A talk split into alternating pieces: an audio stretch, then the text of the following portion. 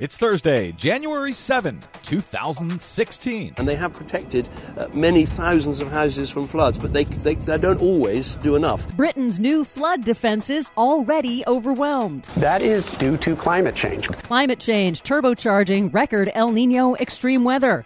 State of emergency for Flint, Michigan water crisis. Plus, TransCanada sues Obama over Keystone XL pipeline rejection. All of that rejection and more straight ahead. From BradBlog.com, I'm Brad Friedman. And I'm Desi Doyen. Stand by for six minutes of independent green news, politics, analysis, and snarky comment. The entire scientific community has concluded that climate change is real, causing major problems, and Trump believes that it's a hoax created by the Chinese. Oh, as if it isn't, Bernie Sanders. This is your Green News Report. Surprised it wasn't the Mexicans. Usually.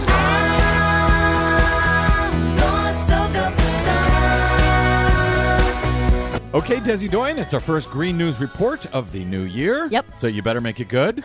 now, I understand that uh, we've just got data from NOAA finding that 2015 was the second warmest year on record for the U.S. Yep, that's right. So when we had this really, really cold winter last year in the Northeast, even with that, it was still the second warmest year on record in the U.S., and we're still waiting for the global numbers. And I think 2015 will have been the warmest year on record for the globe, but we'll find out. What else do you have for us to start the year, Desi Doyen? Canadian company TransCanada has filed suit against the Obama administration seeking $15 billion in damages over the rejection of the Keystone XL pipeline, calling it arbitrary, unjustified, and a breach of the NAFTA trade agreement. This type of legal action, a corporation seeking to overturn a nation's policies using international free trade agreements, is exactly what critics have been warning will happen with the proposed Trans Pacific Partnership, or TPP, free trade agreement. So TransCanada has gone to federal court and filed a complaint, but they've also filed a separate complaint under this extrajudicial process that takes place under NAFTA. That is just the thing that critics of TPP have been warning and complaining about and especially environmentalists. In Michigan, Republican Governor Rick Snyder has declared a state of emergency for the city of Flint to speed up resources to deal with widespread lead contamination in the drinking water supply.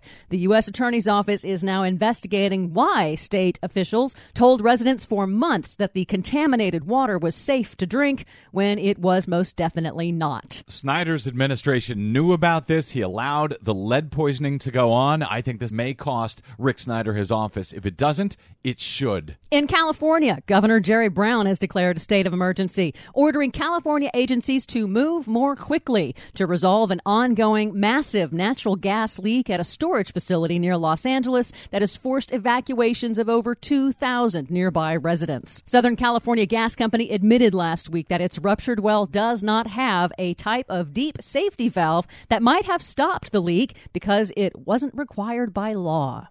The U.S. Department of Justice has filed civil charges against German automaker Volkswagen for violating the Clean Air Act after Volkswagen admitted it used secret software to cheat U.S. emissions regulations in over half a million diesel cars sold in the U.S. And what kind of fines are they facing if they're found guilty of this? Maximum potential of 48 billion with a B. Ain't enough. Britain just had its wettest December in history and likely will for January too, with a relentless string of multiple storms bringing record flooding to northern England, which has already overwhelmed new billion dollar flood defenses that were installed after disastrous flooding just a few years ago.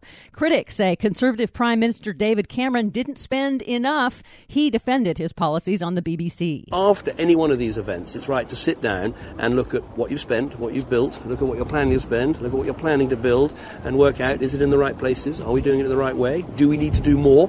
And we'll ask all those questions. And you need to ask did you do it soon enough? I don't think any of us are prepared for what's coming, and I think the massive deaths, not just here in the U.S., but all around the globe over the holidays, underscores that once again. And speaking of that extreme weather over the holidays, meteorologists and climate scientists say El Nino is partly to blame for that extreme weather. Record breaking heat in December that fueled extreme weather that killed nearly 70 people, deadly tornadoes in the southwest and the southeast, including one that narrowly missed my own sister, and of course, the torrential rains and ongoing deadly flooding in Missouri and Illinois.